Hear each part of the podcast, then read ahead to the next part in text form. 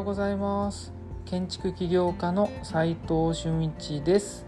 空間デザインを中心に奄美大島で古民家ホテルを運営したりコンテナ特許を取って建築を作ったり集客とデザインの研究をする飲食店デザイン研究所の運営をしています。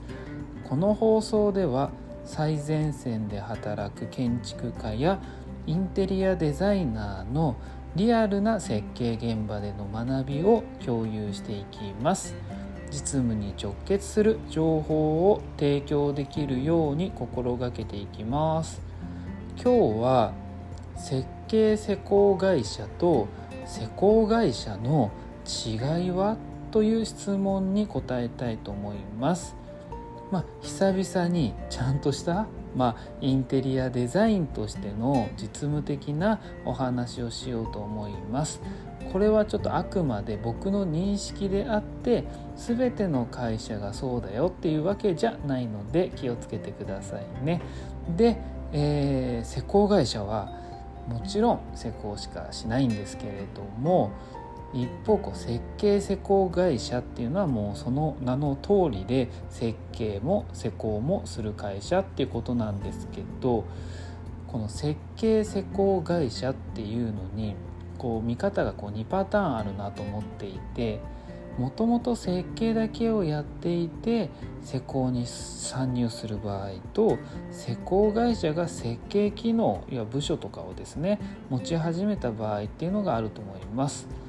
でどんなメリットデメリットがあるのかっていうと設計提案のクオリティが高いのかそれとも低いのかっていうのがまずは1つ目のポイントだと思います。うん、例えばうん施工機能しか持っていない会社でも図面を描く会社っていうのはもちろんあるわけですよね。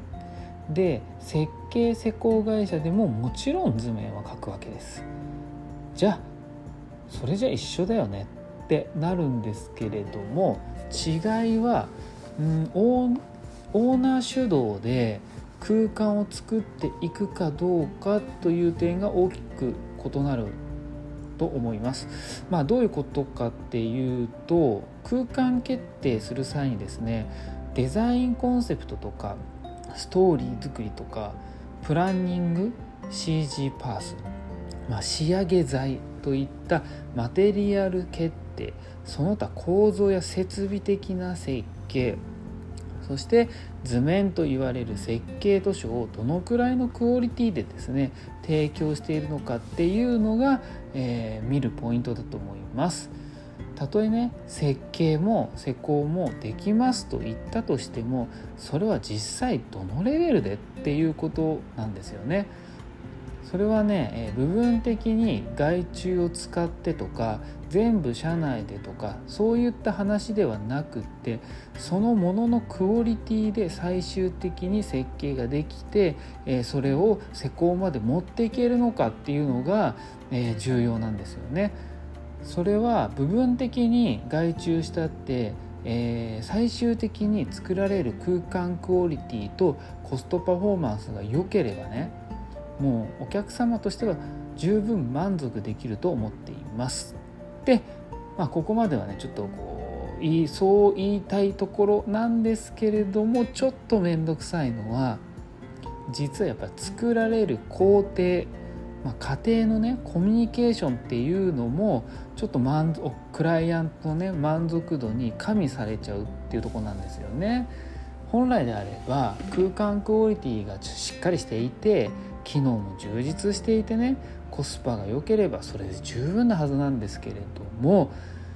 空間づくりっていうのはなかなかこう難しくってですねえー、作られる過程一緒に作ってきたお店的なその感情的な部分も満足度に影響されてくるわけです。そこで営業とかマネージャー的な存在がどうしても必要になってくるわけなんですが実はただのコスト増になっていることをね結構理解できてない人っているんですよね。クライアントも含めて僕らもですよね作り手側も。でちょっと話を戻して設計施工会社と施工会社の違いはっていう質問でしたけど答えはですね設計施工会社も施工会社も同じなのは